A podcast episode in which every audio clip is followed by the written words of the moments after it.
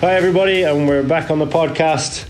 Um, with a really, really close friend of mine. We've been mates for a very, very long time, and I suppose recording this podcast has been at least two, three years in the making, and we, we all know why we've not been able to get together.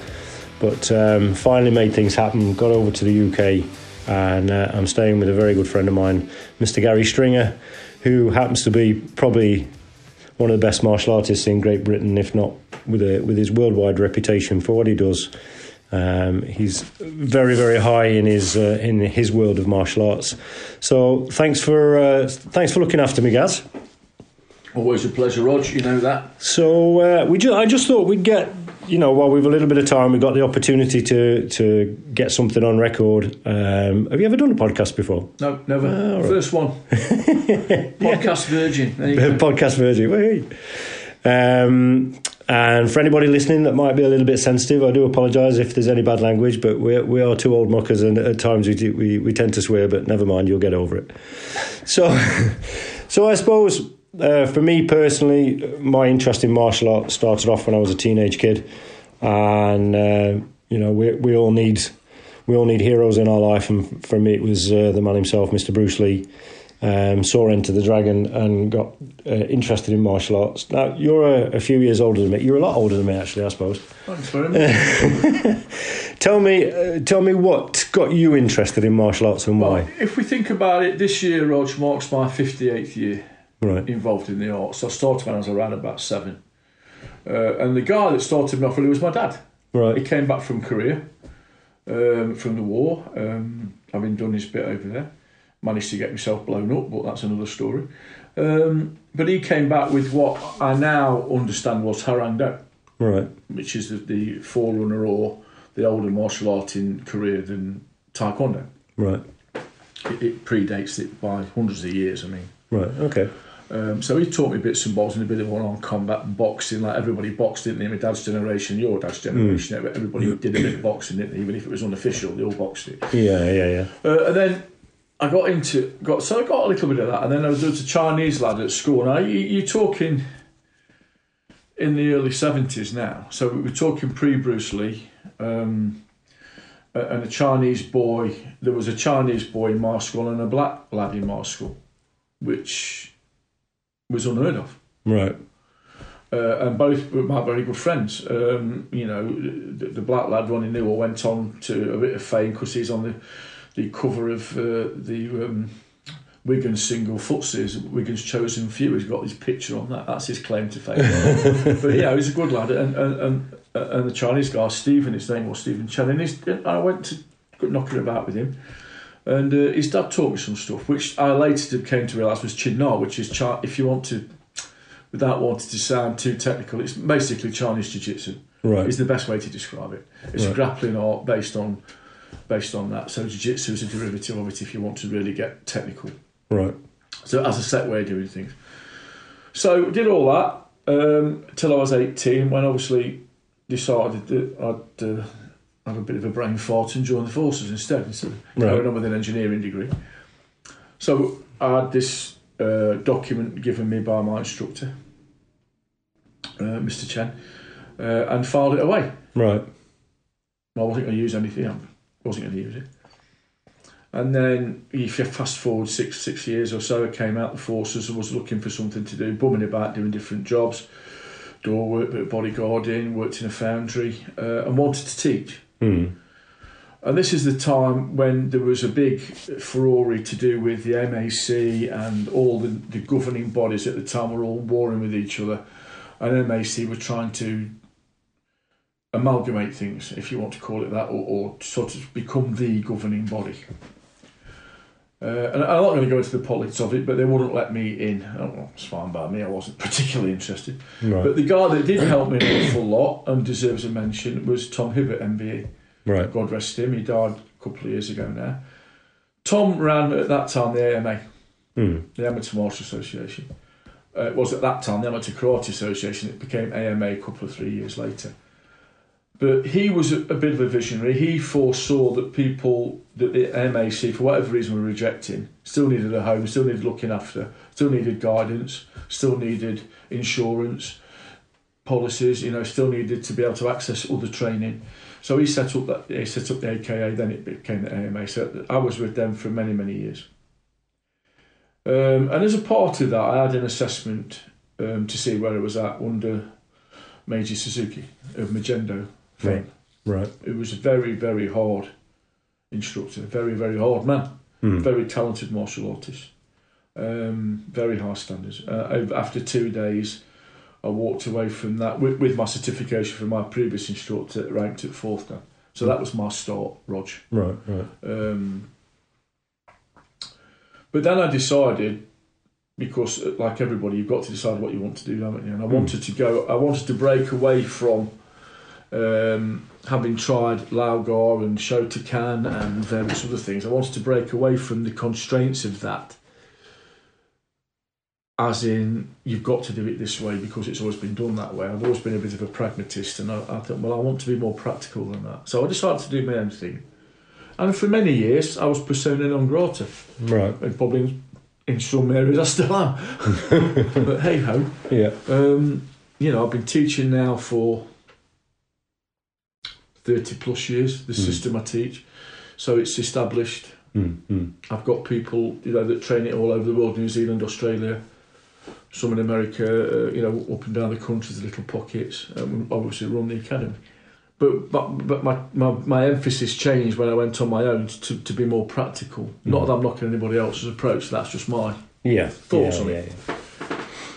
So we, we devised the system, um, and the rest, as I say, is history. Mm.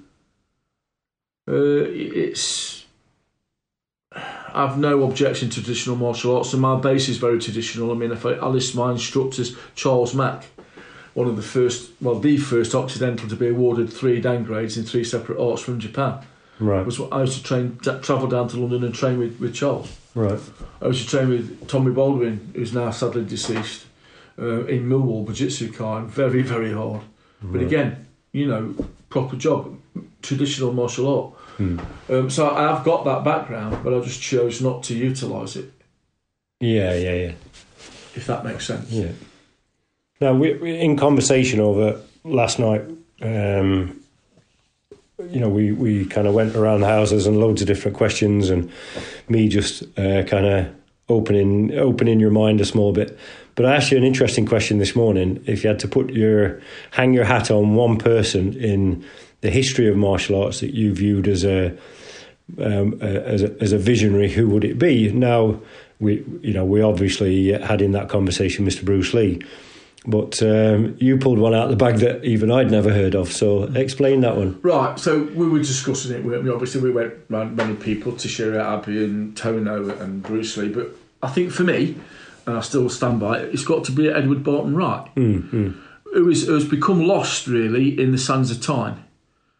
Um, he's been immortalised, or his martial art is immortalised in the Sherlock Holmes stories, because Sherlock Holmes, when he defeats Moriarty, uses Baritsu, but, it's that, actually the martial art that Barton Wright did was Bartitsu, right. and it was based on boxing, jiu-jitsu, as taught by Tani when he came over from Japan in the 1800s, and uh, European and British cane fighting.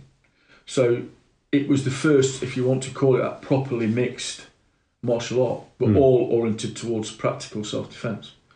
So for me, at that time, that makes him for me my visionary. It, it was visionary. It was years, light years Mm, mm. in front of people. So this was a couple of hundred years ago, And we're talking back in Victorian England, right? you know, like I was discussing earlier. Mhm. Um, so you know, if you're talking visionaries, that to me, Yeah, Edward Barton Wright is the father of modern martial arts, at least in this country. right, right. Whether people choose to acknowledge it or not is entirely different matter. but for me, he, Yeah. he's, he's the father of modern martial arts in this country. Yeah, yeah, brilliant. I suppose we have to we have to mention him. Got, of course, we have. I mean, I, wouldn't be unfair not to mention Bruce Lee. As, as he did that, Roger was thumbing to a, a, a portrait on the wall in my house of, of the late great man. And again, a big influence on my life because I was taught by some of his best instructors. Hmm. One of my very best friends, uh, who uh, sadly passed away some years ago now, Larry Hartsell, Right, who Bruce described as his toughest student. You know, ex Green Beret, Special Forces, really nice man, but on the mat, a nightmare. right, right. You know, an absolute grappling nightmare. Uh, how did you meet him?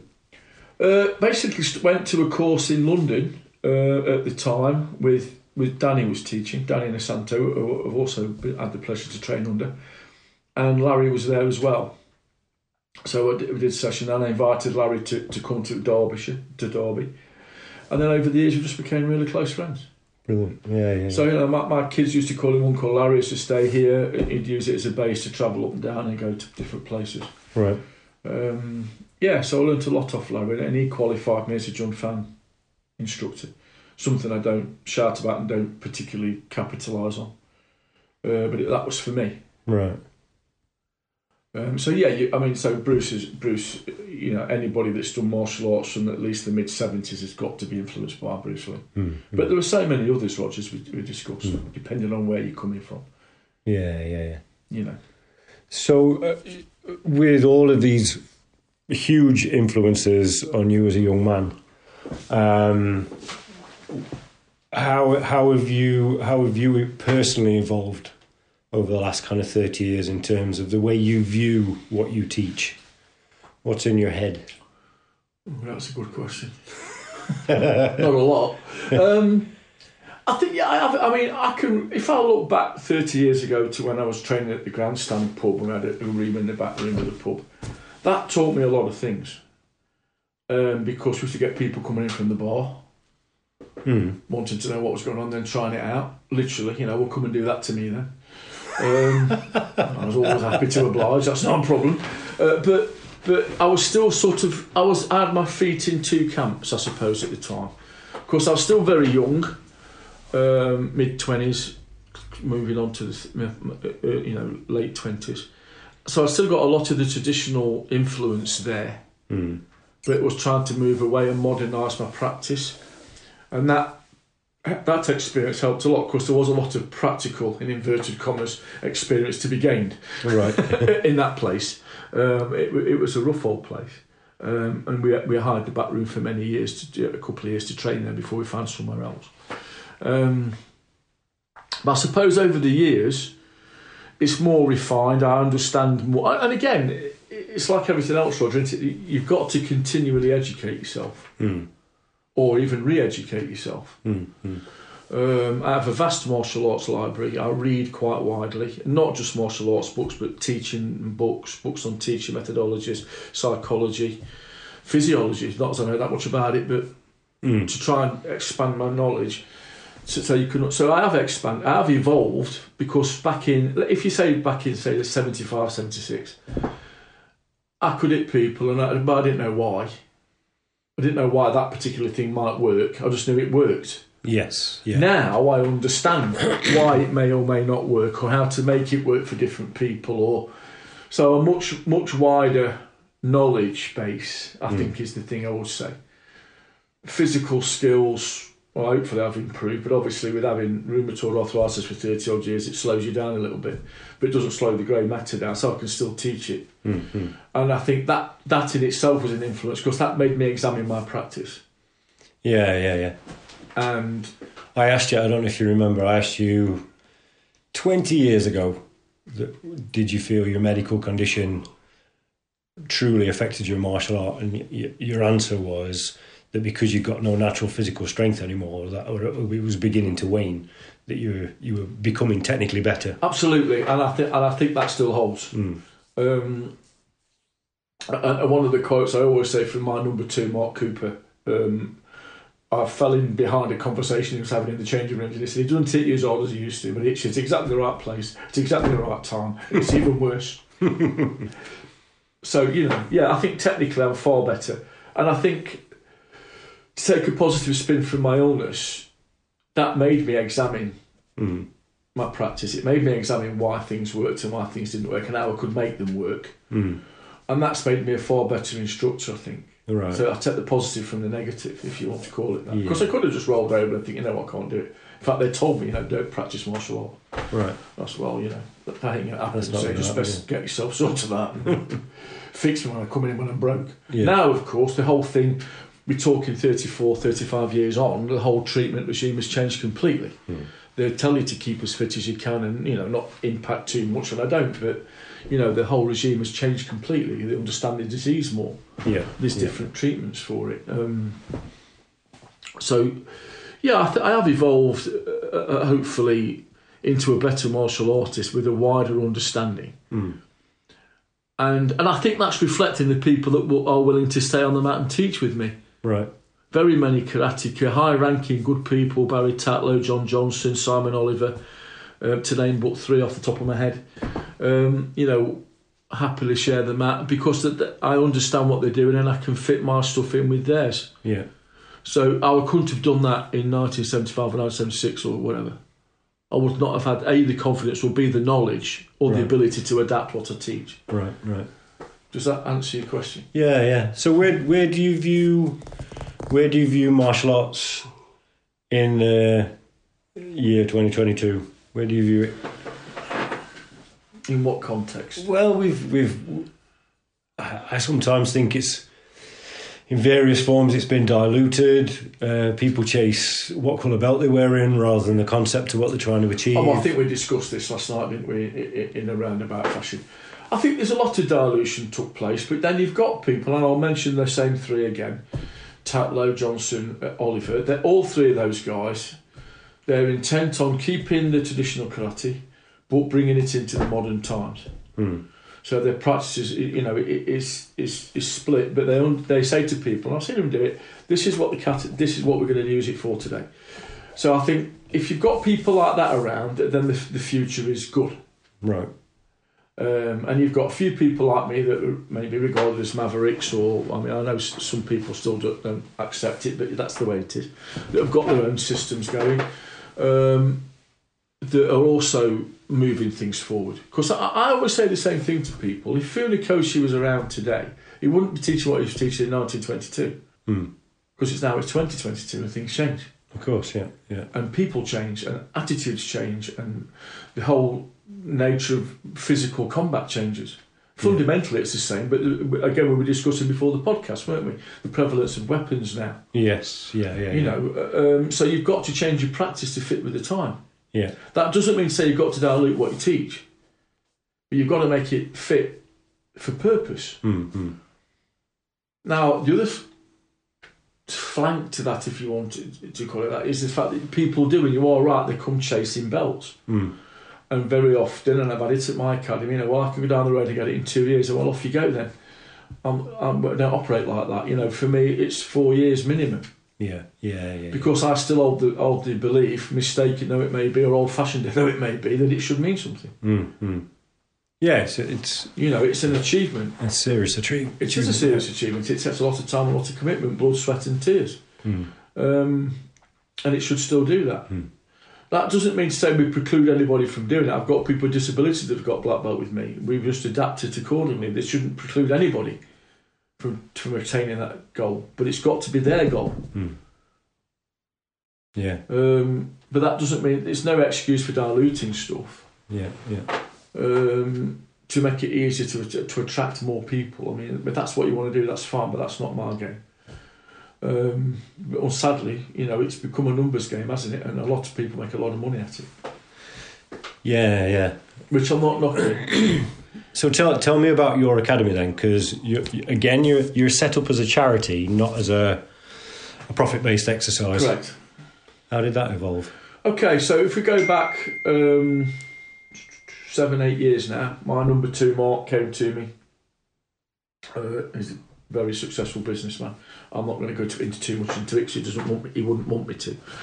But suffice to say, we, we bought a building, uh, so we owned the building, and we decided that to make that pay, because I'm on a police pension, I'm a retired police officer, we would devise it as a charity so we could offer martial arts and self defence training to the public at a reasonable cost. Mm. That's our bottom line. Right. Okay. So we, we are very cheap, which sometimes fire, backfires on us because people have got this weird thing if it's cheap, it can't be any good. Um, but that's just the reverse psychology, isn't it? Once they come and see what we're doing, they're they're generally quite impressed. Um, and the facilities, as you've seen, Rog, you know, I mean, they are, they are Pretty good. pretty good. Yeah. Yeah. Um, so we decided we'd set it up as a charity. Um, for that very purpose, really, to, to bring people in that wouldn't normally access it. So we run free courses now and again. We, we're trying to set up a scholarship program for kids that you know, can't afford to come. Right. And we- we're looking at trying to get some lottery funding for that in the future. So we can actually have, I don't know, 10 or 12 kids that we just pay for Brilliant. via lottery funding. Yeah, or yeah, something yeah. like that. So that's that's something that's ongoing on the back burner. And you've other martial arts that take place in your venue. Yeah, well, and again, what we set up it for was like we wanted to set it up as also like a mini hub. Mm. So coming back to John Johnson teaches there on a Saturday morning for his adaptive karate, and I've got Neil that teaches Ki Aikido on a Thursday, uh, on a Wednesday, sorry, so last night. Um, and we offer cheap, you know, the room's fairly cheap and the facilities are really are good, aren't they, for Mm. the price. And we did have a Tai Chi instructor, but I want to start that again. We run courses at weekends, and you know, we try and just keep things as as reasonable as we can. And we've got a big charity seminar coming up on June the 11th uh, for karate for mental health. So, and we try and push stuff, and we, we do women's courses, and very often we'll do two or three of them a year that'll be free. Yeah, so, so the idea behind it being it being a being a charity really was so we could benefit as many people as we could. I mean, we have to take money because you've seen the size of the place. Yeah, yeah. It You've got, you've got you've got your overheads. It takes money to run, yeah, yeah. but we're not out to make any a killing. Mm. You know, we- we've got people. I'm not going to mention names that you know sometimes can't afford it. Well, just come and train. yeah, yeah. That's not what we're about. You know, we're about trying to help people. Mm, brilliant. Uh, and, you know, and when you're back on your feet, then pay them. Yeah, yeah, yeah, yeah. Very, Yeah. yeah, very admirable. Well, you know, I'm lucky, Roger. I've got a police pension. My wants are simple. I've got a few quid in the bank. Not a lot, but a few quid in the bank. I'm reasonably healthy apart from having RA, but there's worse things to be saddled with. Mm. Um, you know, and why not help somebody if you can? Yeah, yeah. Good. So let's spin off into the whole concept of the self defense stuff, which is obviously where, where your your fame and infamy lies. so, I mean, just give us a, a, a brief brush as to where you've been and who you've taught. Well, I've taught all over this country, the States, all over Europe. So France, Germany, Italy.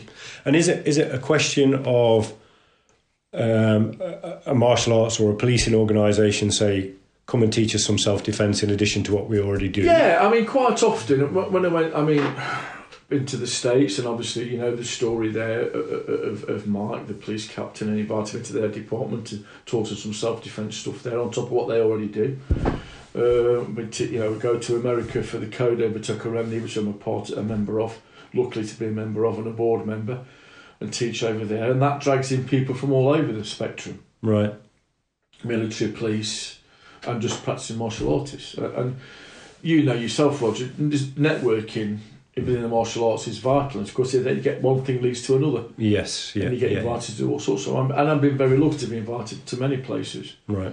with, with some really good people. Um, you know, Verona was beautiful. Uh, I spent a few days teaching over there. Sicily, um, Germany, Mönchengladbach, uh, with Tony Tony Schengen in, in, in Mönchengladbach. And again, you know, and, and other things spin off from that. When I was in Germany, I got presented my my uh, uh, recognition of my rank and system by the last living descendant of Genghis Khan, who was Tony's instructor. um, so things spin off, Yes. other things come, and you know, it, it, it, it's like a big web, isn't it? Mm. Yeah, I've been very lucky, but then again, you know, it was it Seve Ballesteros said the order of work, the luckier I get. Mm. Yeah. Yeah. you know, yeah, it's- you put yourself out there. You've got to be willing to do that and be willing to take the flak sometimes. yeah. Mm. I don't get so much flak these days, but yeah. Yeah. I've had my share. So I, I, I asked Gary a question last night. I I, I asked you, did you uh, did you consider yourself a ma- maverick in the world of traditional martial arts? And uh, how, what was your take on that again? I can't remember what I said last night, but yeah, I was regarded as a maverick. Yeah, I mean, for many years I was persona non grata. Mm. For many, many years. Um, and, and so, like I said last night, in some courses I still am. Hmm. Uh, that doesn't bother me. Because you, is, and is that because you don't work to rigid traditional Yeah. kata based martial Yeah. arts? Yeah, Mm-hmm. yeah. Or, or you know, people uh, used to, they don't so much these days, but question the ranks I hold. Right. But that's endemic. in martial arts. Of you know, course, yeah. you that? Who's, I mean, I, I, you know, you've seen the wall. Mm. You know, they're, they're irrefutable, um, and that's fine. If somebody Mm. wants to come down and, and see them or, or question it, they're perfectly at liberty to do so. Mm. But back in the day, you know, there was a lot of because if you weren't in the MAC or whatever, you were a, you were a maverick, and that was with the AKA or the AMAs we've already discussed. I was doing my own thing, which now is, is nothing unusual. Mm. But then back then, we're talking 20, 30 years ago, was highly unusual Highly unusual, yeah. and very much frowned upon right. um, for various reasons. And I think one of the main reasons was because you're challenging their truth. Mm. Yeah, yeah, yeah. Um, and nobody likes their own truths to be challenged. No, me included, and you and everybody. You know, we've all got that thing we protect, and I think that's why, really, why I was sort of regarded that way. And I, you know, and I didn't really care. Mm. I just I thought, you know, I'll stand and fall on my own merit. Well, you know, the system now is 35 years old. Mm. Yeah, we have yeah, a full time academy. I teach all over the world. yeah. Whether you like it or you don't, Proof, proof enough. Yeah. proof of the pudding is I'm still here. Cool. So where, where? I mean, where do you see the, uh, where do you see the future of it going for for you? For me, Yeah. I think my job now is to train future instructors Right. and to secure the legacy of the academy. Mm. I mean, I put I'm 65 this year, so realistically, what 20 years? Mm. Um, so we need to plant some more trees Mm. that I'm not going to sit under. Right. um, to paraphrase the the, uh, the saying. But you know, um, that's my role. I think now is to train future instructors to ensure the legacy of the academy carries on. Yeah. Yeah. Uh, I've got a good number two in Mark. Mark will ensure it moves on, and other people are coming through. And it's about picking the right people and keeping them, Mm. and getting those people that share your values and want to move it forward. So that's that's where I'm at. I think Yeah. I may or may not write another couple of books Yeah. just to sort of put the system down on paper as it stands today. Yeah. what I want to say is for posterity, you know, in 20 years' time, it shouldn't be the same. It should have evolved. It should yeah. have evolved on further from it, Yeah. and I would I would want that to happen. Yeah. I don't want people to, when I'm gone, you know, Gary did it this way. That's why we're going to do it. Mm. If it's not no longer working or relevant, it needs to move. Yeah. It Yeah. needs yeah, to yeah. change. Yeah. You know, that's the natural order of things. It needs to change. Mm. Nothing remains the same. Yeah. Um, so that that's where I think I, my role is now. Within the, and I, I'm just kind of thinking out loud now, within the kind of concept of the whole notion of, um, uh, let's use the phrase self defense, where do you think where do you think martial arts has made mistakes? Is it is it because it's a module next to doing I your think- kata, or Right, I, I- think I will use the expression dojo violence is not violence. Mm, yes, yeah, yeah, yeah, Dojo violence is a controlled environment with people that are going to stop you if you go too far and you've got a set of rules. You and I both know, Roger, from our experiences from being in the police, working the doors, dealing with violence every day. Violence is nasty, it's dirty, it's quick, and it comes from nowhere. Mm. That in no way relates to what happens in dojo. Does it? no, no, way, re- no way relates. And I think that's what people fail to understand. Hmm. And it's not their fault. You know, people whether they go to any a traditional group or any other group, and they, they will get asked as an instructor, and what would I do in self defence? And if you you only got the tools you've got in your toolbox, Mm, true. Any story. You know, if you go and build a, a boat, you've not got anything to cut wood with. You're knackered, aren't you? You can't do it. Yeah, yeah, yeah. You know, a- and so you've only got those tools. So if those tools don't fit, you've either got to think on your feet and come up with something that's half-arsed, which happens quite a lot, or you've got to go away, bury your ego, and go and find someone that can teach you what you need to know, and then come back. Mm. Uh, and I think that's where people make the mistake. And I'm not setting myself up as an expert. I hate that term. X is, is a has X is has been a spiritually drip under pressure. Uh, but you know, I've had wide experience of dealing with violence, both in a controlled environment in custody suites. I worked in the third busiest custody suite in the country at Derby. Um, on the streets as a police officer, working the doors, working at close protection. I've had a lot of exposure to violence, and I've learned what works and what doesn't, and what methodologies work and what what won't. Mm. But it's understanding the difference between so having somebody in a gear in front of you that's going to bow, take a ready stance, move into stance, then punch you. Somebody walking up to you and just planting you is totally different. Mm-hmm. And, and, and a lot of things, and the, the big thing now that's coming through, uh, and we were doing it years ago, is, is what they call pressure testing. So, you know, getting padded up and having at it. And that's brilliant, it's good, because it does make people understand that these so called deadly blows aren't, in actual fact, deadly. Yeah, yeah, yeah. you know, yeah. um, they won't do you any favours, but they're not one to fight stoppers. There are very few that are. And if you're lucky enough to get it off, that's great. But it's having that reality and that understanding of the difference. I think that's where people make the mistake. Hmm. And, and like I said before, I, I, go on what you know, doing structure assessments and things like that, and they'll teach their, their martial art. Then at the end, they'll do twenty minutes self defence. But what have they been doing in the previous hour? Mm-hmm. And, and they modulise it as you call it, and then I think that causes confusion for the student Yeah, yeah. because what have I been doing for this hour? If that's self defence, why have I got to do this bit?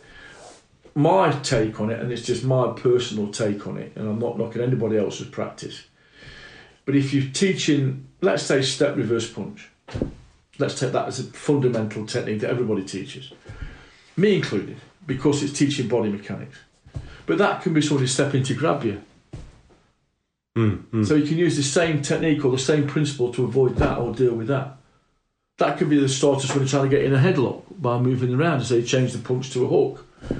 And it's about just changing the practice methodology Hmm. to at least bear some resemblance to realistic things that are going to happen out there. You haven't got to completely abandon your tradition, Yes. but just change the methodology. And I think that's where some people make a mistake.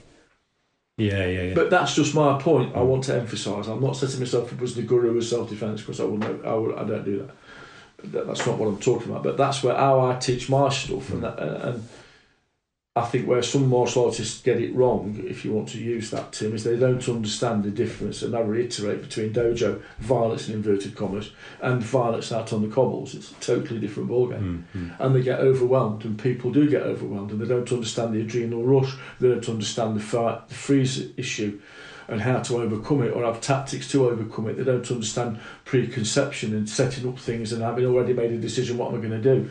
They don't understand that once it's on, you've got to carry on. Mm. It has You know, to finish. You've got to finish it and get gone. They're not prepared for that. So a lot of the, a lot of the thing is not the the physical aspect of it. They're all very competent. It's the mental side that they fail to address. Right. And I think that's the single biggest mistake because they're all very physically and technically competent. And if they planted you one, you would know about it and they would, that would stop you. Mm. But what stops them being effective is the mental preparation for that. Yeah, yeah, yeah. And they make the mistake of competition being preparation for out on the street, and it's a different ballgame. Yes. It's good because it, you're still getting that adrenaline rush and learning to operate under pressure, but you're still in a safe environment. Yeah, yeah. There's always there's a referee. There's always somebody there to step in. Yeah, yeah. You know, so you, that I think that's the mistake people make of not discussing with their students or not making the students aware that the difference is up here or in the head rather than anywhere else. Yeah. If that makes sense. Yes. Yeah, yeah, yeah. So uh, you you started off with your c- certificate being kind of ratified as a fourth dan. Where where are you now? in my lounge, uh, in my uh, dining room. Uh, no, well, I got awarded. I'm very lucky. I got awarded tenth dan a few years ago by the Code of Patukaremni when I was a, a teacher on a course in Sicily. Um, completely unbeknownst to me, came out of the blue. Um, that was later ratified in Japan.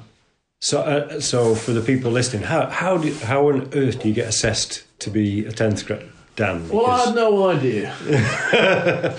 um, now I understand the, mo- the, the process, and as I was teaching uh, over the year, preceding year, I'd have people pop up who I knew. Uh, said, "I'm just, I'm all right to come on the mat for half an hour." So "Yeah, of course you can. Uh, My mat's always open." Unbeknownst to me, they were all taking notes or looking at my practice and what I was doing. And then when I was teaching in Sicily, uh, my very now very good friend Bill Stocking Magin uh, was stood on the corner of the mat staring at me, and I'd never met the guy before. Right. Um, uh, what's his problem? uh, and then he, as, I- as I finished my sessions, he, he was gone. He, he disappeared back into wherever he went to, to his own stuff. But then on the last day of that that, that three three day course, they decided that I was worthy of a tenth dan, and that's where, where, where I was awarded. I mean, I was already a ninth dan at the time, so I didn't just leap from fourth to tenth. Of course, I've yeah. got grades in between. Um, but young for that rank, uh, and again, it, it had ramifications or reflections of my previous experience, hmm but not so many Right. because of the awarding body. Yes. Yeah. You know, Cody Matika is 330,000 people strong all Wow. over the world, Mm. um, various disciplines. You have to be invited to join, you can't apply to join. Right. Um, and then three years ago, I was awarded the title of Main Right. which is, you know, one of the highest titles, I'm very lucky, one of the highest titles, and there are only five of us in Cody Mateka Remney, Right. um, Worldwide. worldwide, yeah. Wow. So, um, Congratulations. But again, thank you. But it means nothing if I pick- get a piece of tea before I'm going to fall over, aren't I? If I go up, we're going to have an issue. but you know, it doesn't make you indestructible. And I Yeah, think that's yeah, the other yeah. side of it. People tend to have this view, or some people believe their own publicity. Maybe yeah. I've always tried to keep my feet on the ground with that one, and you know, it's, it's, it, it, it enables me. My rank enables me to help other people, and that's what it should be for Yeah. not self uh, grind and grind a grades me and look at me, but actually use it to help somebody else. Yeah. And you know, and two years ago, like we were discussing last night, I, you know, I, I was honoured by Her Majesty. Mm. I got the British Empire Medal for my work with vulnerable people and within the martial arts. So, do you know what? That'll do for me. That'll do for you. Yeah. Yeah. People like stories, and I lo- we'll finish on a really good story because I thought it was brilliant. Was you were invited over to the United States to Yeah. work with armed response type people? Yeah. Tell me about that. Well, like we said last night, we're talking about it, and the guys all came in. I mean, I'm not a big a big bloke. I'm I'm, I'm 15 stone ish, um, and these guys were pushing, God, I don't know, 18 stone, maybe more. But they're all built like tanks. Yeah. Um, so these were the special team. it was a team that into teams. If SWAT can't do it, these guys get the job. And I can't remember what the acronym was for it. Yeah. I, I, I, I feel- but these guys were so they're all all police, obviously, but all mostly ex-military. Right. uh, of, of various shades of, of whatever. And one of the guys, he sort of didn't take umbrage, but he, there's always one, in, and he just said, you know, we've had these experts before. Show me what you've got. Right. Right. And you know, me being, you know me, Roger, always want to rise to the challenge. um, but you know, I tried to dissuade him. I said, look, I'm not, I'm not here to prove a point. I've been invited to teach what I know, and you can take it or leave it. It's not, no, I I'm not going to listen if you don't. So, and you've been on the end of it, so Mhm. you can vouch for its effectiveness. So I, I I use a technique that I call the baseball bat, which is a forearm strike to the carotid plexus. Um, adrenaline did have a, a role to play. Uh, You gave it. You gave it in. I gave it him a little bit harder than I intended. My point, my intention was to make a point. Yeah. The result was he was unconscious, and came round a little while later, a bit wiser, I would hope. Um, but you know, as I said to you last night, I knew I'd got to hit him hard enough to prove the point. Yeah. Otherwise, my credibility was gone. Mm-hmm. Um, but I did let him have it a little bit too much, I think. Brilliant. But that was a bit of a misjudgment on my part, I suppose. Yeah. But you know how effective that strike is. You've been on the end of it for I have, yeah. you can vouch for the listeners that it, you know it does work. Yeah. Um, but he got it even harder than the one I let you have. Jesus. um, yeah. Yeah. Exactly. Yeah. Yeah. Um, so yeah, that that was that. But it was. I think he woke up a wiser man. Yeah. Good. Good. Brilliant. Listen, man, we could ch- chat for hours. You've been an absolute gentleman.